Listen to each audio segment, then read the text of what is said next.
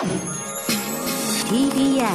Podcast TBS ラジオプレゼンツのポッドキャスト番組オーバーザさん、パーソナリティのジェーンスーです。TBS アナウンサー、堀井美香です。今日もよろしくお願いします。お願いいたします毎週金曜日夕方5時から配信されるこの番組、皆様今週もよくぞ、よくぞ金曜日までたどり着きました。毎回およそ30分、私、ジェーンスーと TBS アナウンサー、堀井美香さんが語り合い、皆様から届いたメールを読み、太陽の向こう側をオーバーと目指していく、そんなトークプログラムでございます。よろしくお願いします。はいお願いします。皆様もね、クリスマス迎えてらっしゃると思いますけど、私たちも今日、あの、スーちゃんが買ってきてくれた一連のマックによってですね。そうですねはい。We wish you a Merry Christmas ですよということですね。本当に。はい。えっ、と、エビフィレオを食べましたね。はい。あと、グラコロもいただきそう、ました。皆さんにね、あの、ちょっとお腹がちょうどすく時間帯なのでね、はい。あの、野球ボールのように手渡されまして。ポーンとね。皆さんでいただきました。スタッはいフ一同ありがとうございます。そしてあの、えっ、と、広島からメープルバターサンドをいただきました。はなんと、リスナーの方からお。土産を。ありがとうございます。ありがとうございますあの、いろいろね、リスナーの方、あの、送ってくださって、本当にねありがたいなと。毎回こう放送でそう紹介できないものもあったりして申し訳ない。全部私とスーの腹の中に入ってます。食べ物じゃないものもあるよ。食べ物じゃないものもあるよ。でも本当お気遣いなくありがとうございます。本当にありがとうございます。なんかお礼もできずにね、すいませんね。本当に。誰、どこの会話だよ。あの、25歳の女性、オスマンサスさんからいただきまして、スーさん、ミカさん、おはこんばんちは、いつもゲラゲラ笑いながら、時に涙しながら楽しく拝聴しておりますます。早いもので、オーバーザさんリスナーになってもうすぐ4ヶ月うんでございます。ラジオやポッドキャストを聞くのは好きですが、あまり長続きしないタイプです。うんしかし、オーバーザさんが聞き始めた日から今日、この日までずっと欠かさず聞いております。嬉しい。嬉しいじゃないですか。相変わらずコロナ禍が続いて2021年上半期、オーバーザさんに出会えたことは本当に大きかったです。上半期は正直生きていくことが嫌になって自暴自棄になってしまったこともありました。しかしこの番組を聞いていると悩みを抱えているのは私だけではないんだ。みんな一生懸命生きているんだと勇気をいただけて私も少しずつではありますが、前を向いて進んでいこうと思えるようになりました素。晴らしい。はい。感謝の気持ちを込めて本日番組宛てにささやかではありますが、宅急便でお菓子を送らせていただきました。ありがとうございます。広島メープルバターサンドという赤いパッケージのお菓子です。クリスマスだね。寒くなりましたが皆様ご自愛ください。ご自愛ください。ということで。カエルの葉っぱがもうねサンタクロースの衣装に見えますよ。本当です。メリークリスマス。メリークリスマスですね。どんなクリスマスですか？特に何もございません。今日は私、あの、お昼間はね、ええあのお昼間は特番をええやっておりますし、ええその後も仕事ございああ、ますし、そうでしたね。お忙しくい特にらして。何もございませんよ。そうですよね。堀さんは24、私25は？私ですか？まあ、チキン食べてケーキ食べるっていう日ですかね。まあ、じゃあ、なさるの？お家でクリスマス。うん一人であ、一人で。一人で食べますよ。ハードコアですね。そうですね。やっぱりもう最近はもう、ええまあお嬢さんはもうお家出てらっしゃるし、ええ。旦那さんと息子さんそれぞれのそれぞれのクリスマスじゃないですかね。なんかちょっと浜章の歌みたいですね。それぞれのクリスマスって。そんな歌あんのかどうか知らないけど。仲いいですけど、まあ、その、あの、なんていうんですか、忘年会シーズンですしね。うんクリスマスって昔ほどじゃないじゃないですか、まあ私たちも。年も年なんで。そうすねうんまあ、私はきっと今日はですね、素敵なセーターを着て家で一人でケーキを食べ食べてます。フィッシュ、フィッシャーマンズセータフィッーとかを着てシャーマンズセですね。ーターね。男もすなる編み物でございますけれども、本当に。編み物とかなさるの？編み物？私編み物しますあらよ。さすがね。はいどんな編み物されたの？そうですね。あの、子供が小さい頃は、ベビーグッズを作りましたしね。あと、旦那さんにも新婚の頃はセーター編みましたよ。まあそ、したらやっぱりしっくりこなかったみたいで、それを父にあげました。うんそしたら父がね、やっぱり旦那のお下がりだって知らないでね、うん。ミカちゃんあったかい、ミカちゃんあったかいって来てくれてね、未だに来てますよね。嬉しいですね。そうですねまさか旦那のお下がりとは知らずにね。そうです墓場まで持っていく感じですか？いやそれ言ってるんですか？え？あ、言言ってなないですね。あなたはどうですか？クリスマスは。特に今までなんか、なんかあったんだと思うんですよ、過去のクリスマス。はいいろいろと。でも、はい一つも記憶に残ってないですね。つまりそれほど鮮烈な記憶はないんだと思うんですよね。うんうん編み物も、まあ、マフラーを編んだことがあるかな。でもあれ一直線じゃないですか。うん。それ以外はやったことないもの。うん。あの、その、旦那にあげたセーターっていうのは何色だったんですか？えっ、と、茶色と白のなんかまだらみたいな。毛糸自体、毛糸自体がまだらだったから、編んでいくと、まあ、毛糸とし、そう、あ、茶色ジャージー牛みたいなイメージになあ、ってるけど。そうです、そうです。バラバラバラバラバラっていううん感じのね、ちょっとこう、ブラウン系のやつでしたね。それは、旦那さん一応袖は通してくれたんですか？通したんですけど、やっぱりあの、会社には着ていきませんでしたね。そこ着ててほしいよね、やっぱね。そうですね。まあ、うん、いいんじゃないですかうんね手。作り。でもさ、いきなりセーターなんて編めないじゃん。もともとやってたの？あ、えっと、そうですね。昔から編めました。おはい。母に教えてもらったりとかして。はい。やっぱ全然もう女の子っていうね。ね昭和の女の子って感じですよね。何ですバカかにしてんじゃないですよ。ちょっと。昭和の女の子ってあなたもほら、あの、最近あれじゃないですかすすごい勢いのある生活してるじゃないですか。勢いのある生活ってどういうことですか？え？なかなかいい、いい、いろんなものが降ってきてるんじゃないですか？いいプレゼントが。プレゼント、うん。プレゼン？トいい、いいものが降ってきてるんじゃないですか。もうなんていうの、この年になると、ええいわゆる具体的な物でのプレゼントとかではなくて、ええなんていうの？もうこの瞬間がプレゼントみたいな、はい何でもはいプレゼント認定するようになるじゃないですか。そうですね。本当こんなことなかなかない。これプレゼント、お宝物だわ、みたいなね。お喜びもひとしおのことと思いますよ。ありがとうございます今本当にね。ねもう頑張って生きてますすごいコーナーもなんかスピード落とさず曲がってる感じですもんね。いやいや、今ね単純に私はもう本当に一生懸命毎日前を向いて生きていくっていうだけですから、はいもう、それによって何かいいことが起こるんだったら本当ありがとうございますっていうね。そうですね。今一番こうなんか、こう、つゆだくな状態。つゆだくな状態ですよね。ババアのつゆだくって嫌だよね。すごいね。煮しめたような、煮しめたような自分の色がこうねす。ー ちゃんつゆだくです、今。いやいや、そんなことないですよ。もう本本当毎日一生懸命仕事してね、うんもう頭が痛くなったり、体が痛くなったりしながらね、うん。今日も頑張るぞっていうね、まあ皆さんもそう満身創痍ですよね。そうですうんね。この年になると特に。調子が完璧にいい日なんて一日もなくない？そうね。昔はもっと調子良かったよね。だからなんか一週間単位で見るようになりました。うんうんだから一日二日のなんかあれじゃないんだよね。なんか割と長期間でトータルで平均してよければいいかなみたいなことはあります。まあ、あの、堀さんも私も年齢的には更年期障害の年齢ですから、まあ、はい実際にそのホルモンの値とか調べに行ってないですけれども、ええ明らかに30代の頃とかと比べると、うん朝起きてもいきなり体が重いとか、まあ、それ太ったとかいうのと別にね、うんとか、なんか夕方になる前からもう眠くなっちゃうとか多くなりましたね。そうですね。これいつまでやっていくんだろうね。あの、年も暮れですからこういうこと言わせてもらうけど、本当に頑張ってますね。大変ですね。ら毎日毎日ラジオもやってほ。ら、今年は前半推し活やりすぎちゃったから、下半期にね、ちょっと仕事が集中しすぎちゃったのよ大変だと思いますよあ。なただってやってたでしょ？なんかそう毎日のもの。いやーでもだからその毎日出勤してラジオやってっていうのも大変だなと思って見てますよ。いやいやいやいや、もう本当に。ねなんでも、なんてことはなかなかないけど、なんてことはなかないけど、スタッフの皆さんのね、ば頑張りですよ。うん。それに乗っからせてもらってるだけですうんから。こういうぐったぐだな話ってもうなんか一日中できるね。どこにもたどり着かない話だったら、ね、いや、もうもうもうねえねえねえねえって言ってるだけのほら。とりあえずお互い会話はしたいんだけど、話すことは特にないって時はこうなるよね。そう。話すことは特にないけど、とりあえず会話はしていたいみたいなさ。もうね、私たちね、あの、今日、今日も何にも、何を喋ろうかとか全く決めてないんです。それがオーバーザさんじゃないですか。さあ今日これについて食べ喋るとかさ、事前に決めちゃう毎とさ。回ここで喋って、そまだ二次会二次会みたいにして、この前あそこ行きましたね。この前何行きましたっけ？この前串カツ屋行きました串カツそうそうそうそう。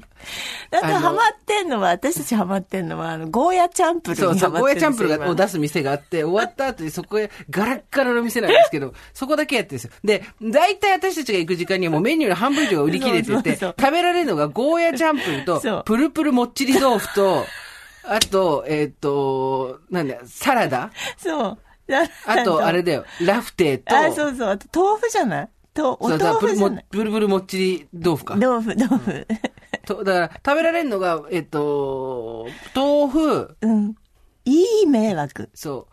いやいや、そんなことないあそこ。だって11時ぐらいに閉まるでしょ。私さ、さ閉店って言われての、あの、居座ったことないし。ないないないもうだってほら、まあ、あとこれだけ残っちゃったってやつ全部食べてってくれるからさ、ゴーヤチャンプルとかさ。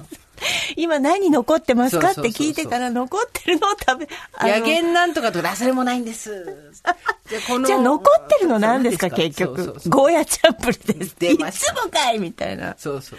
いつもね、ゴーヤチャンプル食べてね。そうそうなんでこの時間にゴーヤ出てきてパリッパリなんだろうね。つってね。そう、ゴーヤチャンプル食べて、また同じ話2、3回して 帰るっていう。でもこの間そこが休みだったんですよ。そうなん終わってたのですよ。なので、二人で串カツ屋さんに行って、串カツ行きましたね。串カツじゃないよ。なん、何カツだっけホルモン、ホルモン。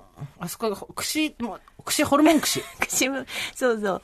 ホルモン串で、それで、なんか推しの話をするみたいうなんことだったんですけど、やっぱもう、一切喋んないわとか言い始めて、推しの話一切喋んないわっていう話になって、でなんか喋ってましたね。結局喋ってましたね。そう推しの結話局。推しがどんだけ偉いんだっていう話をずっ最高、オと。ブ最高って話をしてましたね。その話しだすとさ、もうほら、もう聞いてるリスナーの人も半分の人がお耳が閉じちゃうじゃない、やっぱり。そうですねあ、そうそう。そうあの、お友達にやっぱり、あの、言われました。どうしても気になるって。教えてほしいって。誰がって？なんか、でも教えられないんだよっていう 話をしたんですけどそうそうそううん、でも、そうですね。ちょっと気になるね、わからないところですからね。そうでも、あの、本もね、無事に出まして、あ推しの話も皆さんにまたたくさん読んでいただいて、うん。あの、自分たちが20代の時にさ、やっぱ、50近いおばさんが、はい自分たちのことをはい。正確に理解してるなんて全く思えなかったじゃん。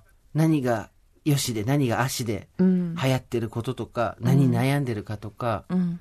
全く思わなかったじゃん。はいで。やっぱりね、若い子たちにね、余計なこと言わない方がいいなと思った。なんでそう思ったんですか？余計なことっていうか、なんか、いや、なんかやっぱり、おせっかい魂が出てくるじゃないですか、やっぱ年取ってくると。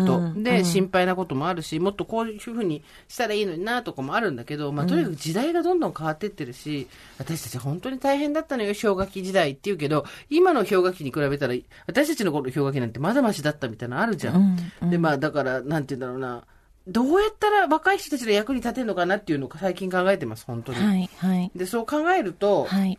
若い人たちがそもそもおばさんたちに役に立ってほしいと思ってないんじゃないかっていううんところに行くんですけど、うん。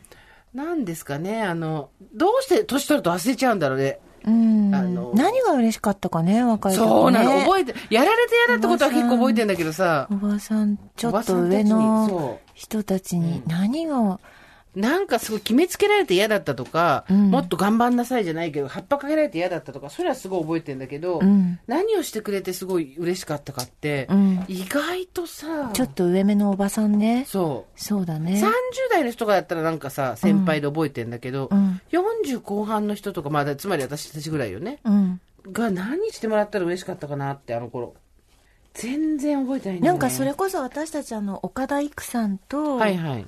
えっ、と、岡田おばさんのね。うんそう、なんかトークショーをしたんですけど、その時にそんな話をしたんですよね。うんどういうおばさんで、そう、楽しそうにしてるしかないね、みたいな話はあったけど、うん具体的にどうしたそのらいいんだろうね。、後からついてくる子たちに、なんか、どういうおばさんとして生きるのを見せるのがいいんだろうっていう話をね、してましたよね。そう。まあ、見てない、見せてるつもりで誰も見てないみたいな。うん、見てない、見てないと思うけども、うん、いや、例えばね、20代の後輩とかがさ、堀さんから具体的にいるわけじゃない。うん、で、ご飯食べてくださいとかさ、いろいろこう、ね、うん。あの、頼りにされてると思うんだけど、何を求めてんだろうね、堀みかんね。うん。でもなんか、私の場合は、先輩がね、あの、いましたけど、やっぱり10、20離れた、いわゆる私が若い頃おばさんだった先輩たち、うん。なんか一番いいおばさんは、なんかさっと寄ってきて、さっと一言かけて、さっと去っていく人だった。うん。なんかあんまりこう、ぐじぐじ言わないね言う人でもなかったし、あんまり面倒見がいいわけでもなかったし、でもなんか一番いいタイミングで来て、うん一番いいものとか言葉を置いてってくれる人でしたね。うんうんそうね。それが気持ちよかったかな。そういう人になりたいんだけど、やり方わかんねえな。うん。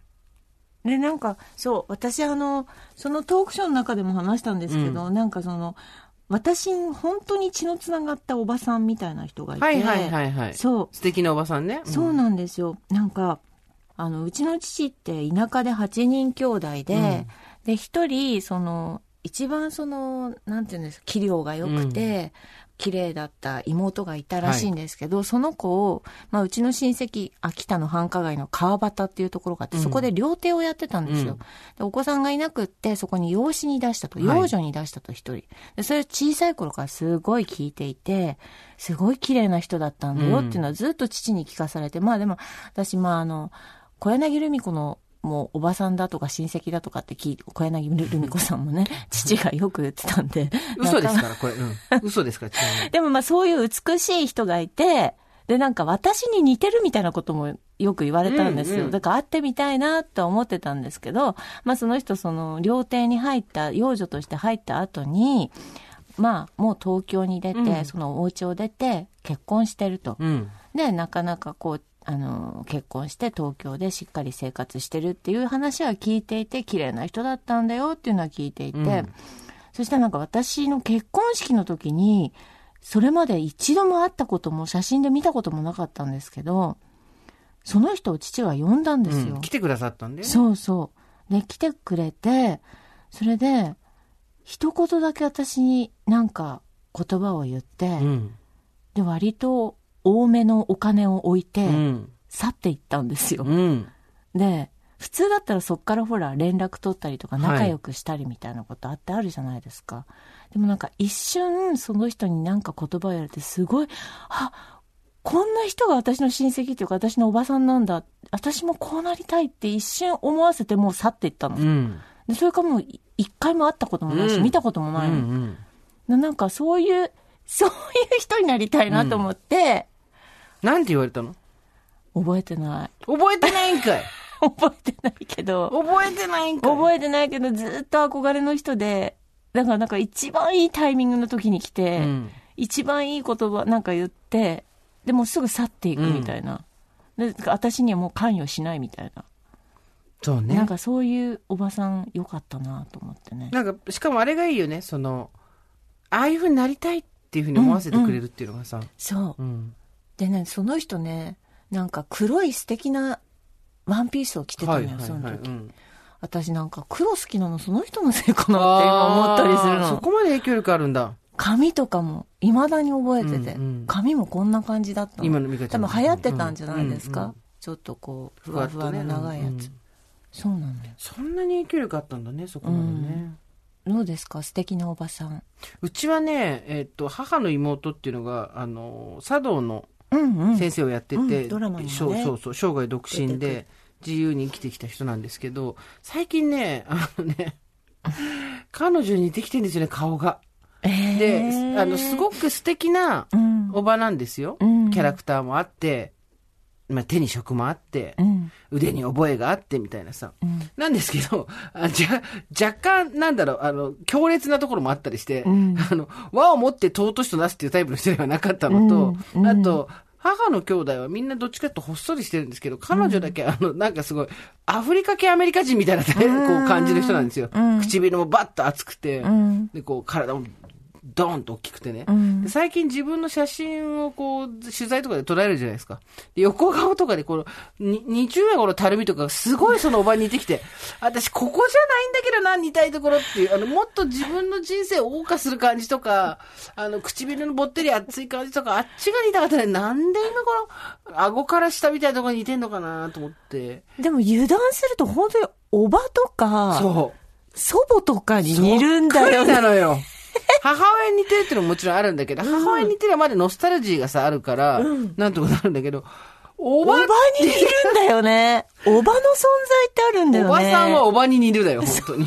あれ？っていうさ、なんかね、それがね、なんか、わあ、あの、憧れのおばに似てきて嬉しいなとかじゃないんですよ、私が、こう、月位から。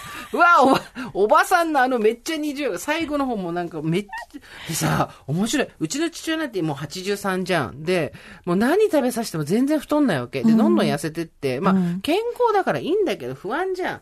頼むから食べてくれみたいな。おばさ、確か85、6で亡くなってるんだけど、最後まで超肉ついてたわけ。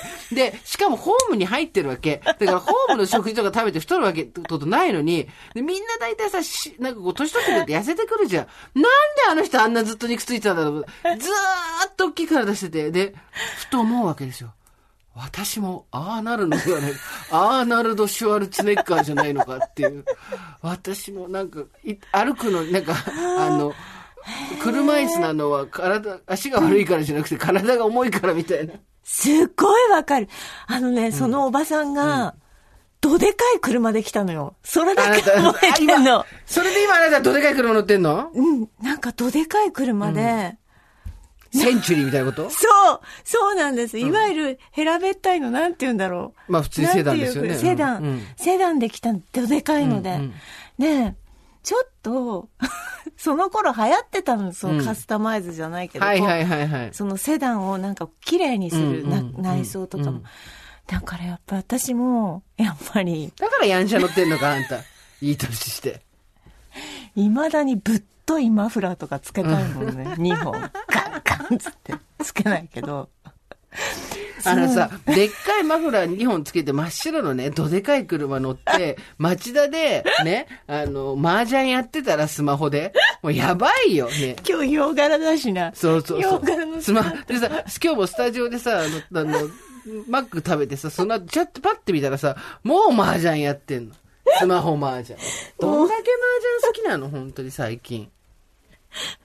だから私はそうじゃないんですけど、そのおばさんみたいになりたいわけです。あなたはなりたいんだよね。ちらっと見えた、あのおばさん、よかったなとなり思って。たいおばさんいいな。うちはその、なんかあの人になって、素敵な人なんだけど、彼女とまんまそう一緒になっちゃうのは、ちょっとその顎の肉とか含めて、ちょっとなでもやっぱりこうう、母親とはまた違う立場でいろいろとね、そうね。ドラマうんもそうだったけどね。いい人だったんですよ。うん、あったわけでしょ、アドバイスしてくれたりね。本当ですよ。うん。さあ、今日も皆さんからメールいただいておりますので、はい少し読ませていただきましょうか。この間ですね、あのー、えーロマンス詐欺の話がをしたらですね、ロロマンス詐欺ではないが、私は点々点っていうのが結構届きまして、じゃあ、私から読みますね。はいはい。スーさん、ミカさん、おはこんばんちは。お二人のラジオ、今年から楽しく聞かせていただき、大変爆笑し、友達にも宣伝しまくってる34歳ラジオネーム、人を信じたいです。人を信じたい。やねラジオネーム人を信じたいがすごい。ロマンス詐欺だから。前回のお便りにて、ロマンス詐欺のお話をされていて、えー、タイムリーと思い、いても立ってもいられなく、メールを送ります。はい。私も実はちょうどロマンス詐欺に引っかかりそうになりました。1ヶ月ほど前、新しい出会いないかなとマッチングアプリを始めました。うん元彼が中華系で最終的にご縁はありませんでしたが良い人だったので外国に縁のある人に絞ってそこでイケメン過去可愛い系の自称台湾人と出会いました。はいマッチングアプリ内で少し会話をし、相手方がアプリをあまり開かないからと LINE を交換。うん私はアプリに写真を載せていなかったので、お互いの写真を交換したり、趣味の話をしたりと恋愛の始まりを楽しんでおりました。土日何をしているのかの話になり、相手は仮想通貨をやっているとのこと。うん。なんかこの前もこんな感じでしたとにかく。仮想通貨って言われたら、出てきたらすぐ撤収しよここで変だと気づけばよかったのに、私も投資に興味があったので食いついてしまい、やりとりは継続。相手からナスダック系のリンクを送ってきて、ここからリンクに入ってアカウント登録して僕の言う通りにやればいいよと、手取り足取り教えてきました。サイト自体は英語で、本物の投資サイトみたいですっかり信じてしまい、はいまだ投資するかは悩んでいましたが、とりあえずアカウントを作りました。サイト内のカスタマーセンターに取引したい旨を使えるように言われ、連絡したら変な名前の某大手銀行の個人口座に入れるように指示がありました。うんあまりにも変な名前すぎて、仮想通貨ってこんな風なの？と不安を感じ、結局、やらない旨を伝えました。すると相手はどうでしょう？逆ギレしてきたのです。僕は君のために2時間ほど分析していたのに、僕をもてあそんでいたのか君には失望した。君は今の環境に満足しているから挑戦しないんだ。挑戦なく幸せはない。僕はいろいろな事業にトライし、失敗し成功したから、いろいろ学び、今は投資で稼げるようになったんだ。君はホームレスの経験もしたことないからそんなことが言えるんだ。僕は嘘と詐欺が大嫌いだ。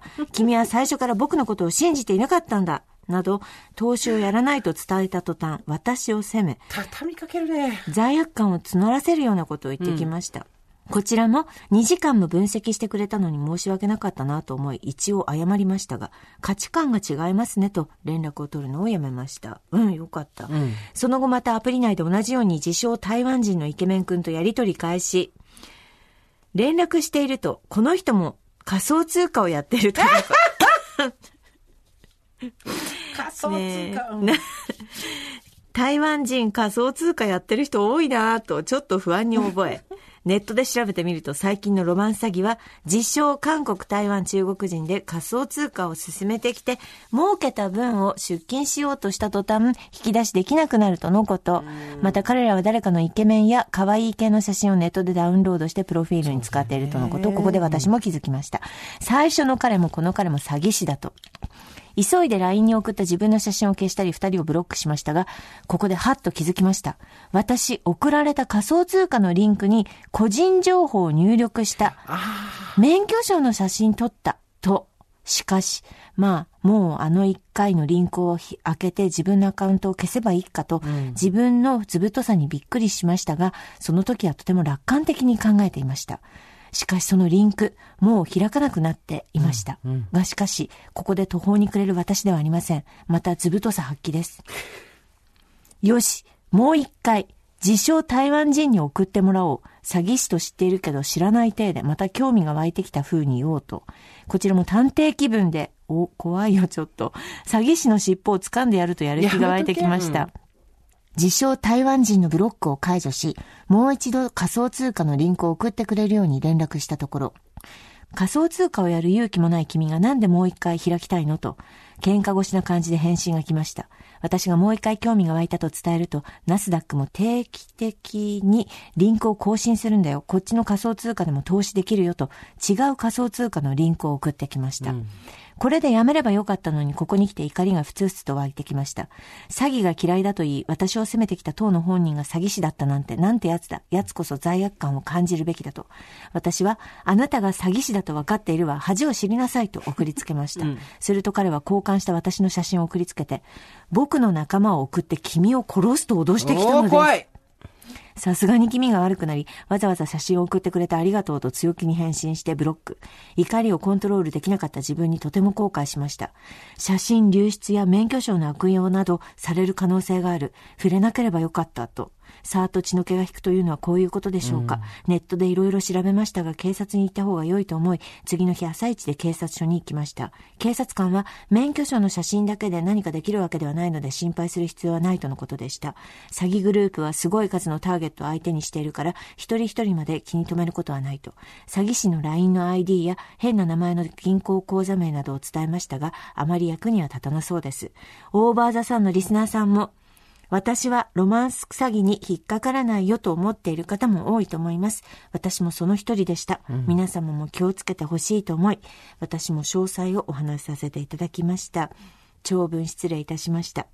人を信じたいという気持ちと、簡単に信じてはいけないという気持ちと、交差する今日この頃ですが、諦めず踏ん張って生きていきたいと思います。スーさん、さんもご自愛ください。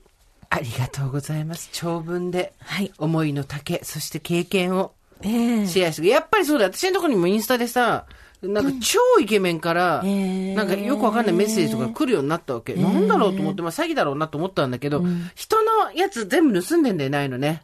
他人のをどんどん盗んで、自分たちで別のサイト作って、えっ、と、アカウント作って、この人が口説いてるみたいに見えるけど、裏にいるのは誰かなってさ。うん。怖いわよ。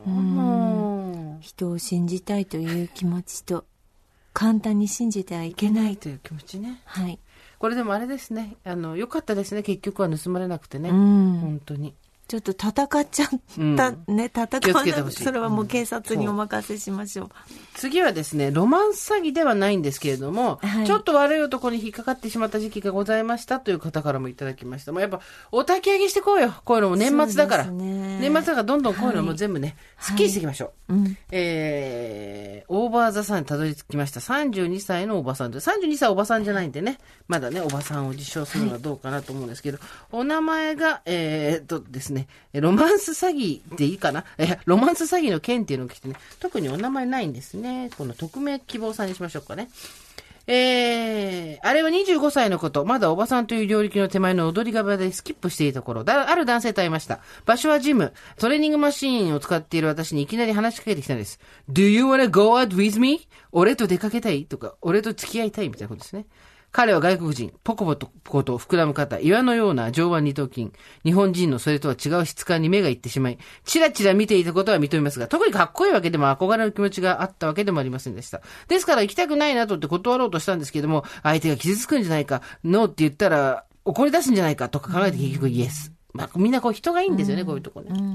暇だし話のネタになるし、何より断るの面倒だしということで、デート当日、彼のおごりでインド人がやってるレストランに食事しました。その後、えー、家まで送ってもらうときにもう帰るねと振り払うように帰ろうとしましたが、結局家までついてくる。そしてバイバイだの、ハグだの、キスだのと言いながら家にあげろと要求。うん。そんな気はなく、帰るように伝えましたが、帰る気配がない。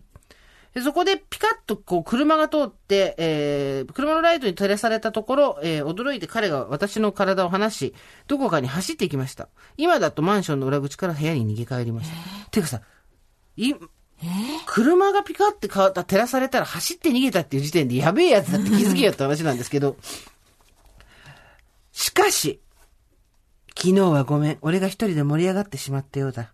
君を傷つけようと思って取った行動ではないっていうことだけ分かってほしい。というような LINE が翌日、低姿勢な文章に私は必要のない罪悪感を抱いてしまいました。直接謝罪したいからもう一度会ってほしい。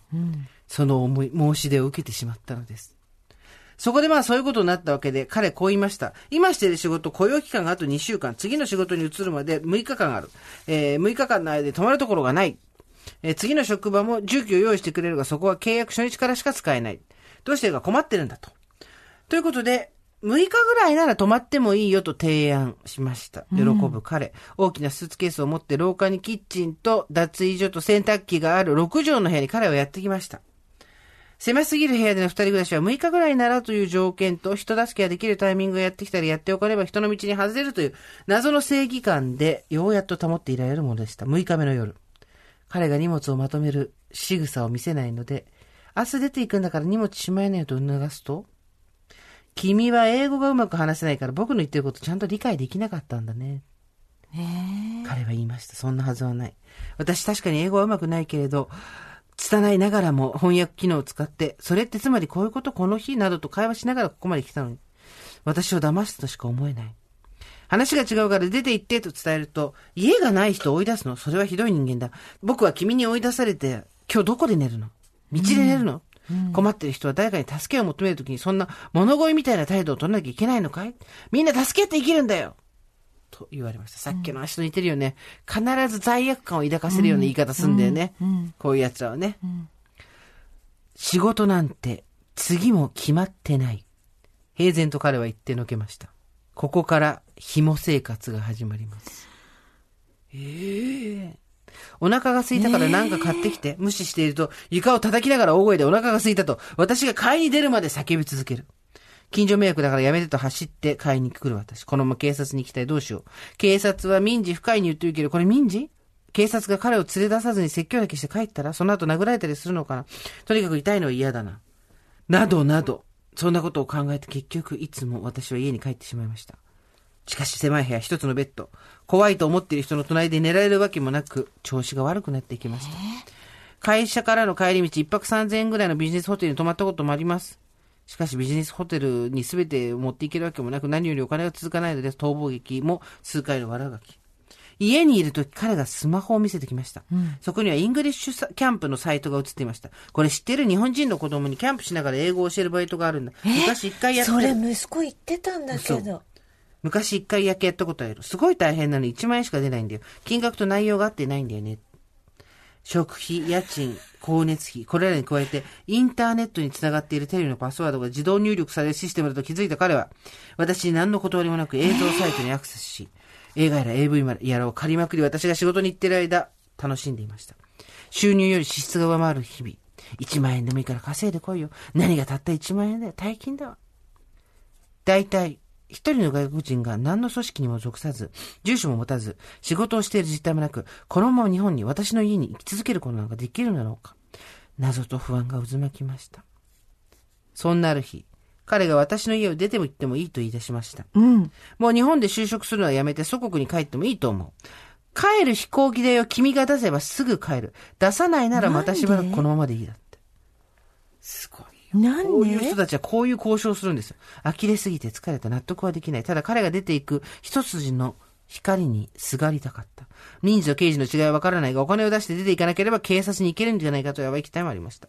値段はこれ、君には世話になったからディスカウントするよと、スマホの計算機を見せてくる彼。どこまでもとぼけた野郎。この金額を渡したらこのお金で飛行機のチケットを買ってここから出ていくのね。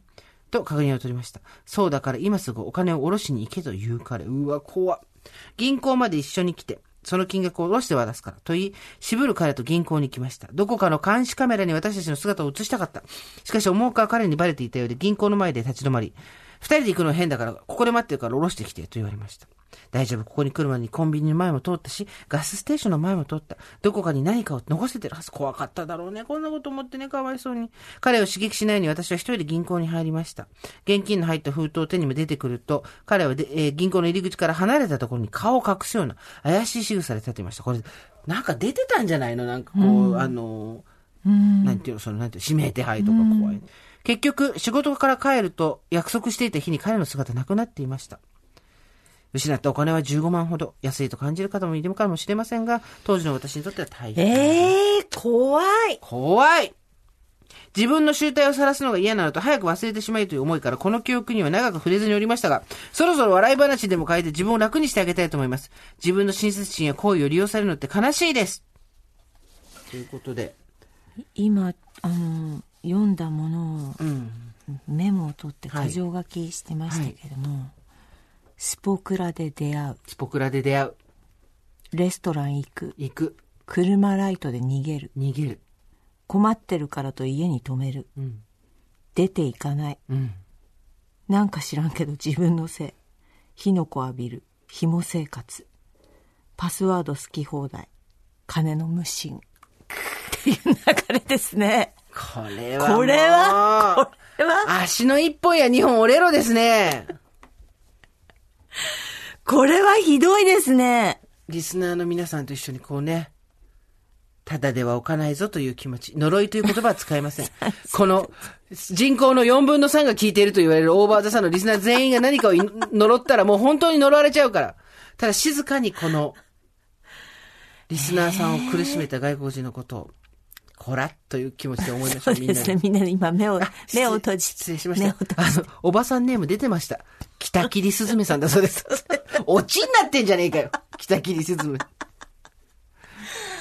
いやー、よくよく、怪我もしないで乗り切った偉い。本当もう偉いよ分かんなくなっちゃうんだよね。多分その渦中にいると。そうなんだと思う、多分。本当そう。あの、いわゆるあの、オレオレ詐欺の人とかも電話をしてて、やっぱり分かんないんですよ。そう、そう、そう。そう。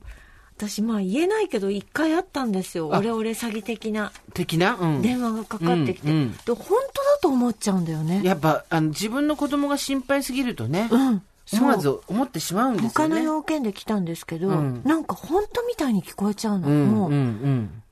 整理つかなくなって。うん。そうなんですよ。よく逃げました。よく逃げました。本当によかったです。本当やにっ。ぱりちょっと私たち念には念を入れてね、そあの、見張っていかないといけう。ないです。とにかく、出会い系で仮想通貨をやってる人がいたら要注意。あと、台湾とか韓国とか中華系の素敵なイケメンがいても、多分それは本人ではない。うん、うん。そして、スポーツクラブで Do you wanna go out with me? は気を要注意。気をつけうんっる。うん。ていうね。うんあとやっぱり、すべてのことに言えますけど、親、兄弟、友達、仕事関係者、全部そうですけど、私がこんなにやってあげたのにあなたはこういうことをするのねっていう、罪悪感で人をコントロールするタイプの人には本当要注意です。でも、我々もやってるんですよ、無自覚に。あら、こんなにやってあげたのにって言ったことあるでしょ。私？そうですね、今。何百万回い言 ってきましたけどね。こんなにやってあげたのにこう。何百万回言ってきましたけど、ちっとも響いてないです。そうそうそうそう。もう具体的な人が確実に1名いる感じですけど。で、ちっとも響いてあなた、私でこの間友達に聞いて、あ、これひどいなと思ったんだけど、かわいそうだなと思ったんだけど、あなたは本当にひどいことをした。ど、何をしたか分かってるの？取り返しがつかないよっていうことを恋人に言われたんだって。男の子なんだけど、彼女にね、言われたんだけど、で、教えてもらえないんだって、それ何したか。そうするとさ、もう、これとか、あれとか言ってもさ、違うとか、わかんないんだ。やっぱり伝わってないとかってさ、もう余裕でどんどんコントロールできるじゃん。でも、もう、停止停止って、もうはいはいはい、それ、それダメなやつダメなやつっつって、はい、停止停止ダメなやつっつってひどい一番ひどいやり口ですね。でもそうやって、やられた子がいるって話を聞いて、まあこれ男女問わずあるよねっていう。親とかでもあるじゃん。うん。何？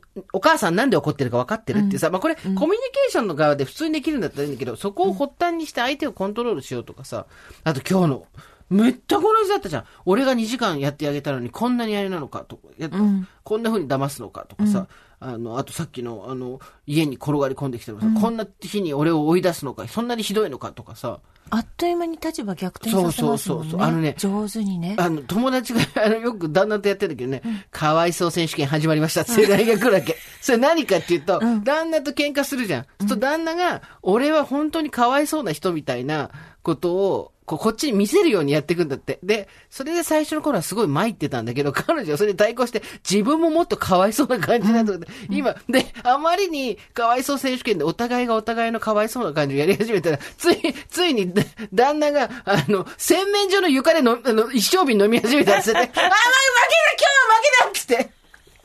かわいそうどうせ俺だそうよ。どうせ俺だよ。洗面所で一升瓶抱え始めたから、それはもう向こうの勝ちだっつって。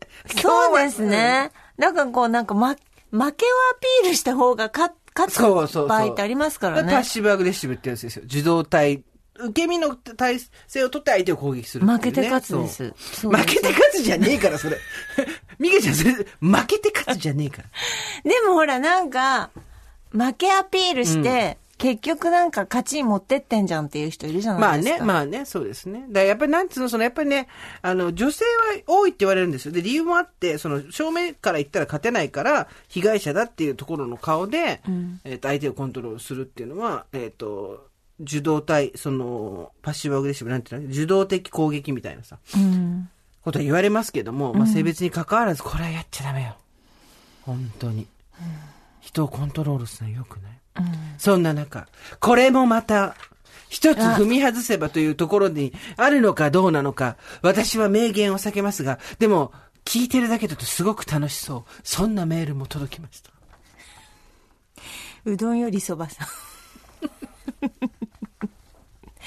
うどんよりそばだよね。はい。はい。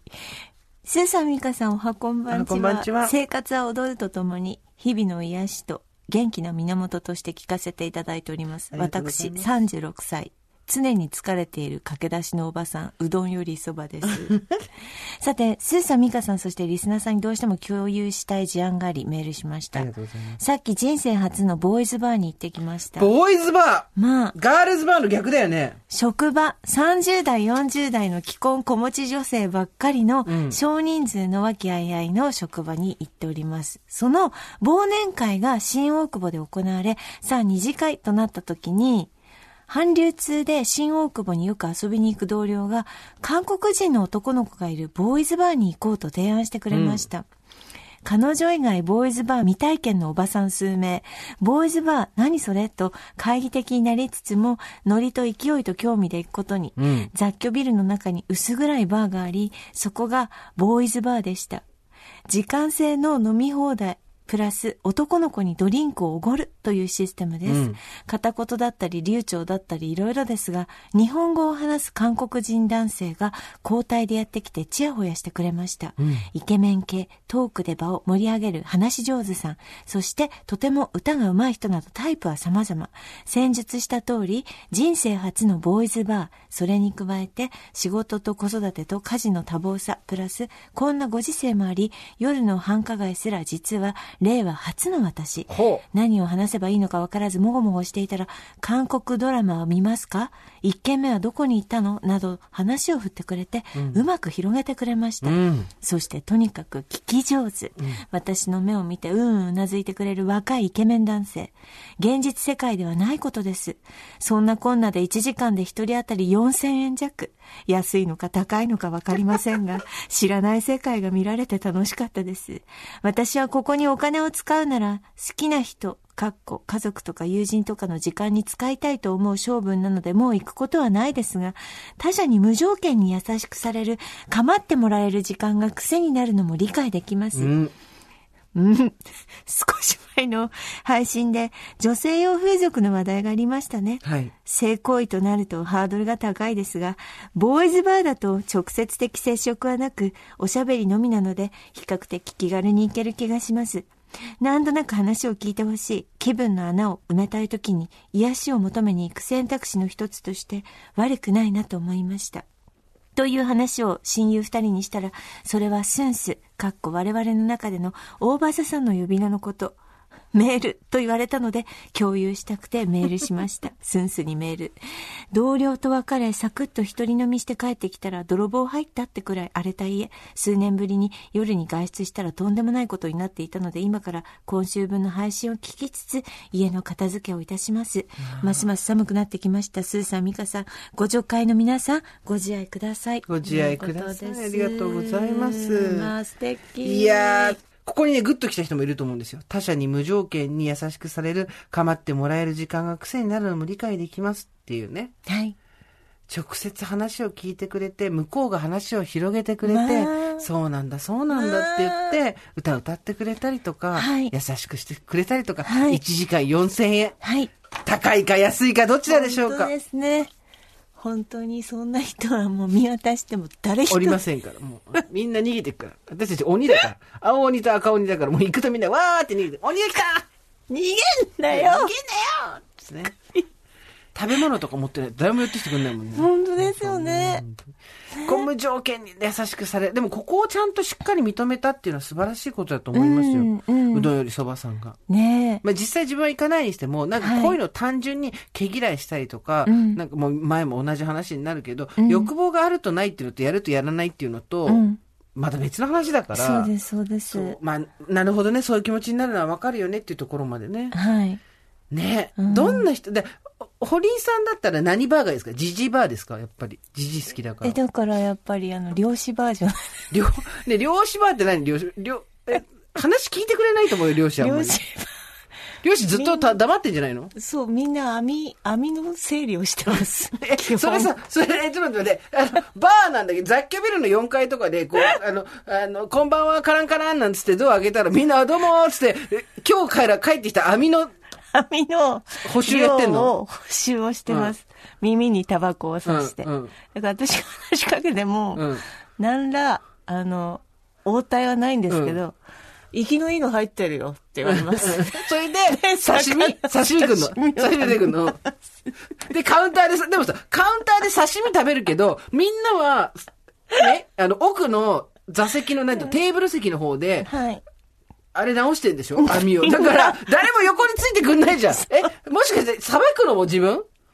え？さばくのはやってくれるの？さばくのは、さばくのは豪快にさばきますから、あの人たち。あ、。やってくれるの？あの人たち。えちょっと待って、あのさ、あれ、なんか、丸の宣伝みたい。な、えんやーみたいな宣伝の、あの、わー、ま、ま、息がいいですね、丸みたいなさ、そういう感じ？ね。だから、ボン投げますから、うん。ボン投げ言って、て。ババッとババせってやって。食べな。あの、醤油だけでいいから、みたいな。で、食べほっとて、かれて、はいって言って、はいって言って食べて、で、美味しいですって言って。でも無視されるでしょ？そう。ね。みんな、編み直してるみ修理してるから、大変なんですよ。ね、それで1時間いくら？ええやっぱり、日本酒もおごんなきゃいけないでしょ。いやいやいやそうそう。日本酒カップ、ワンカップ置いていかなきゃいけないから、やっぱでも、5、6千がいいとこじゃないですか？入ってって、こんにちは、この頃と、おう堀さんか。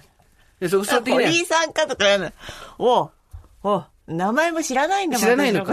うん。おう。こうやって。あ座って。で、自分でチクチクチクチクってやってて。入ってるよ、いいの。はい、今日は何ですか？ああ、もう食べるわかるよ。じゃあ。バーじゃないよ、それ。漁師の休憩所だよ、普通に。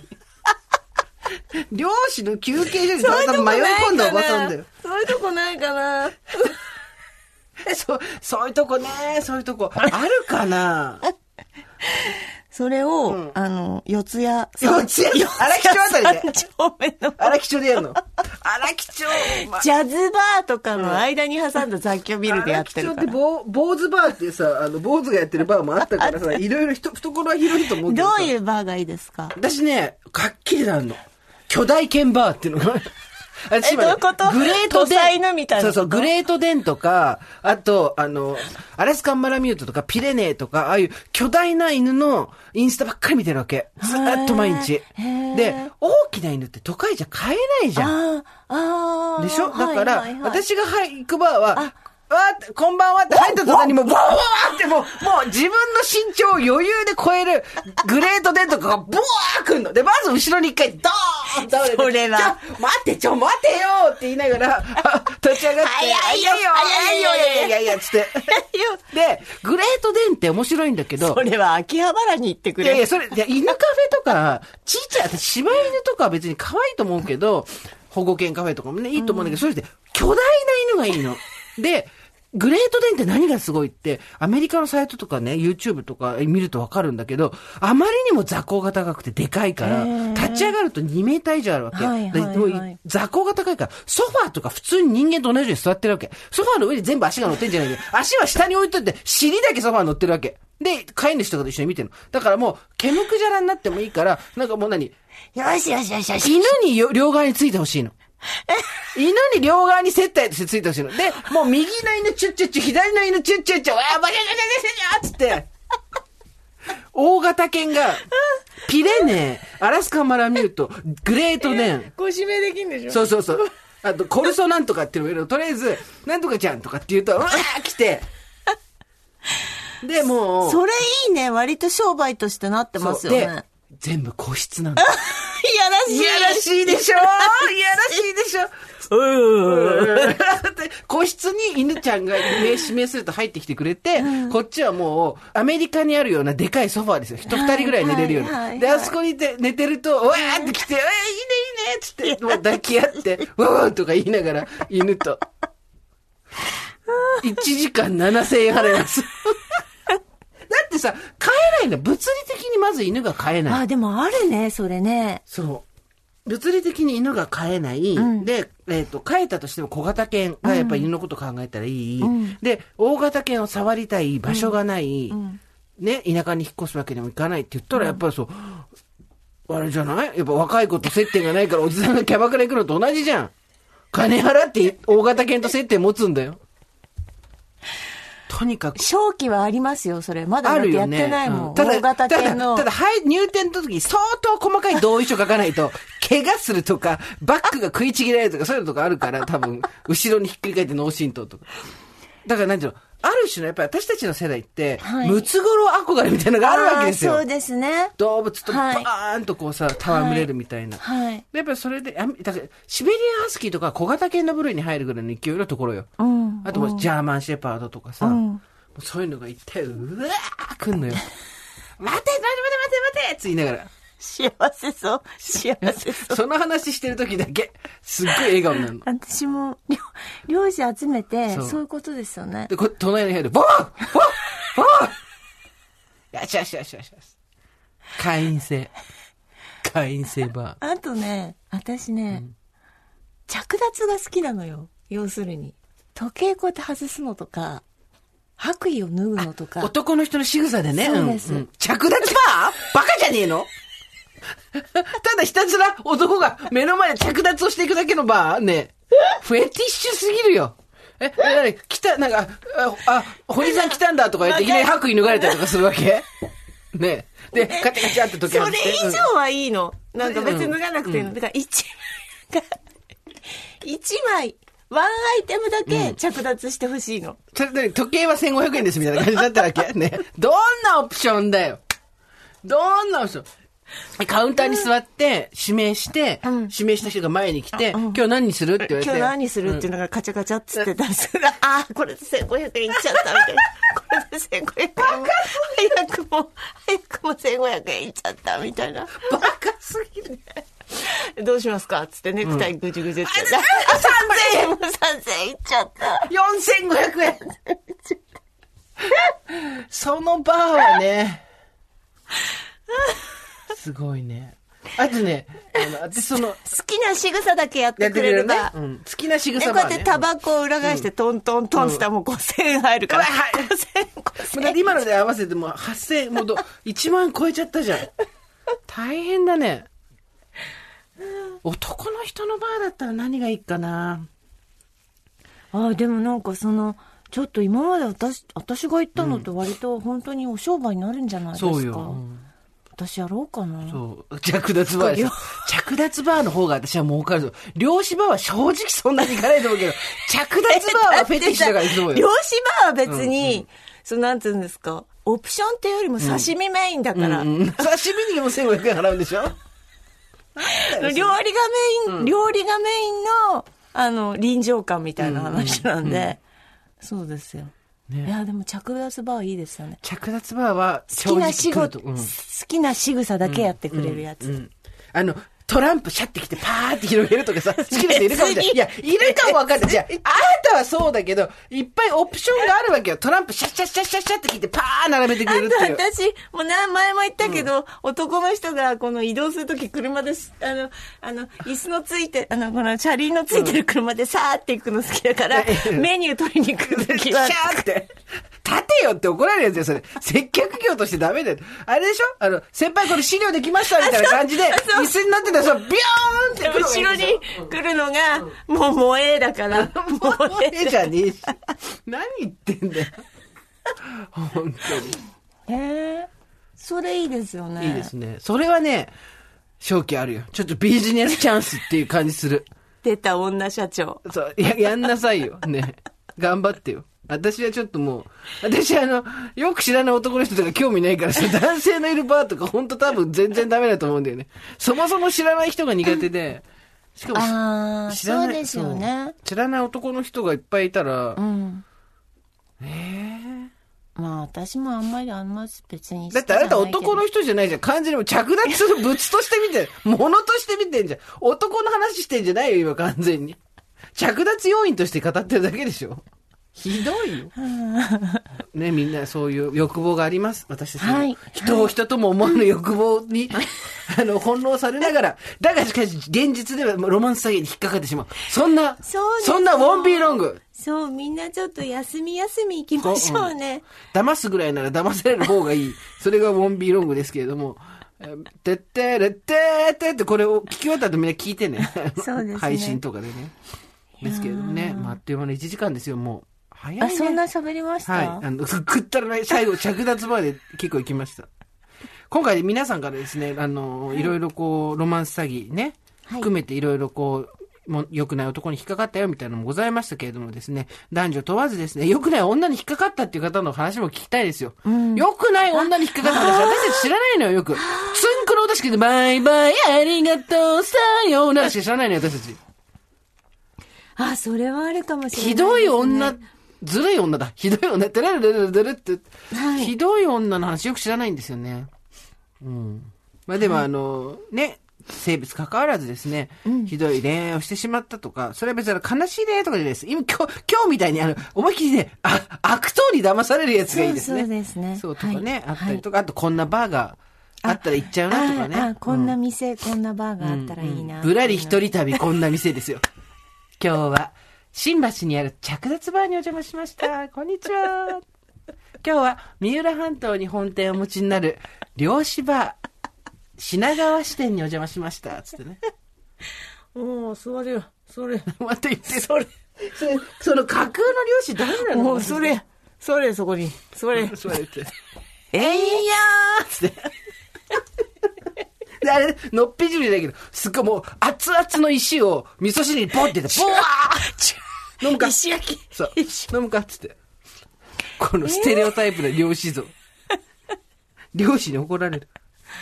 しけだから出らんなかったんだよ、今日は。かっこよすぎる。かっこよすぎる。で、その漁師が好きな仕草してくれるの。ししけだからよ、い行けなかったんだよ、海に出られなかったんだよって言いながら着脱してくれる。網バッサー。網バッサバッサーって。もう狭いんだよ、店内新橋のスナックだから。勘弁してくれよ。四つ谷、四四つ谷だ、それ荒木町だとごめんごめんごめん。といったところで、今回はここまでにしておきましょう。はい。えー、オーバーザさんでは皆さんからのメッセージをお待ちしております。送り先は番組メールアドレス、over.tbs.co.jp です。アルファベット小文字で OVER です。最後にお知らせ。えー、音楽ジャーナリスト高橋義明さんと私の共著。新しい出会いなんて期待できないんだから、誰かの恋見てリハビリするしかない。愛と教養のラブコメ映画講座、略して恋リハ発売中です。ぜひ書店でお求めください。また、クレアの連載をまとめた単行本、ひとまず上出来も好評発売中。こちら文芸春秋社でございます。ので、ぜひぜひこちらも手に取ってみてください。はい。番組のインスタもやっております。TBS ラジオオーバーザさんで検索してください。そして皆さんのヘアスンスの写真はですね、番組のスタッフがインスタの方にどんどん上げてますので、ぜひストーリー見てください。今日のスンス、えー、そちら見えはる先生報と。告。ははいい。うちの三重春は緑がすごいちょっと大きくなってきましたね、目がだいぶ出てきましたうん、しねっ。かりしてきましたね。うちの、何でしたっけこの子の名前。もう忘れちゃトミった。コです。そうでした。失礼しました。トミコはですね、根はだいぶ伸びてきましたけど、まだ目は出てないですね。ね。だから皆さんも目出てないお家もあると思います。いいんです、いいんです。もうね、ここで思った、いろいろみんなの見てますねいいねしたりしなかったりやってますけどね。あのね、やっぱ、それぞれの人にペースがある。うん。でみみんな、一緒じゃなくていいの。みんなそれで分かってるね。なんか、うちのは遅いけど、うちのでいいか、みたいなそ。う、そのそれぞれのペースで生きていきましょう。根が腐っちゃったけど、まあいいか。そうそう、まあ、一回ですよえ。まあ、一回です。腐ることもあります人間も。それではまた金曜の夕方5時オーバーザさんでお会いしましょう。ここまでのお相手は、TBS アナウンサー、堀井美香と、ジェーンスーでした。オーバー。TBS Podcast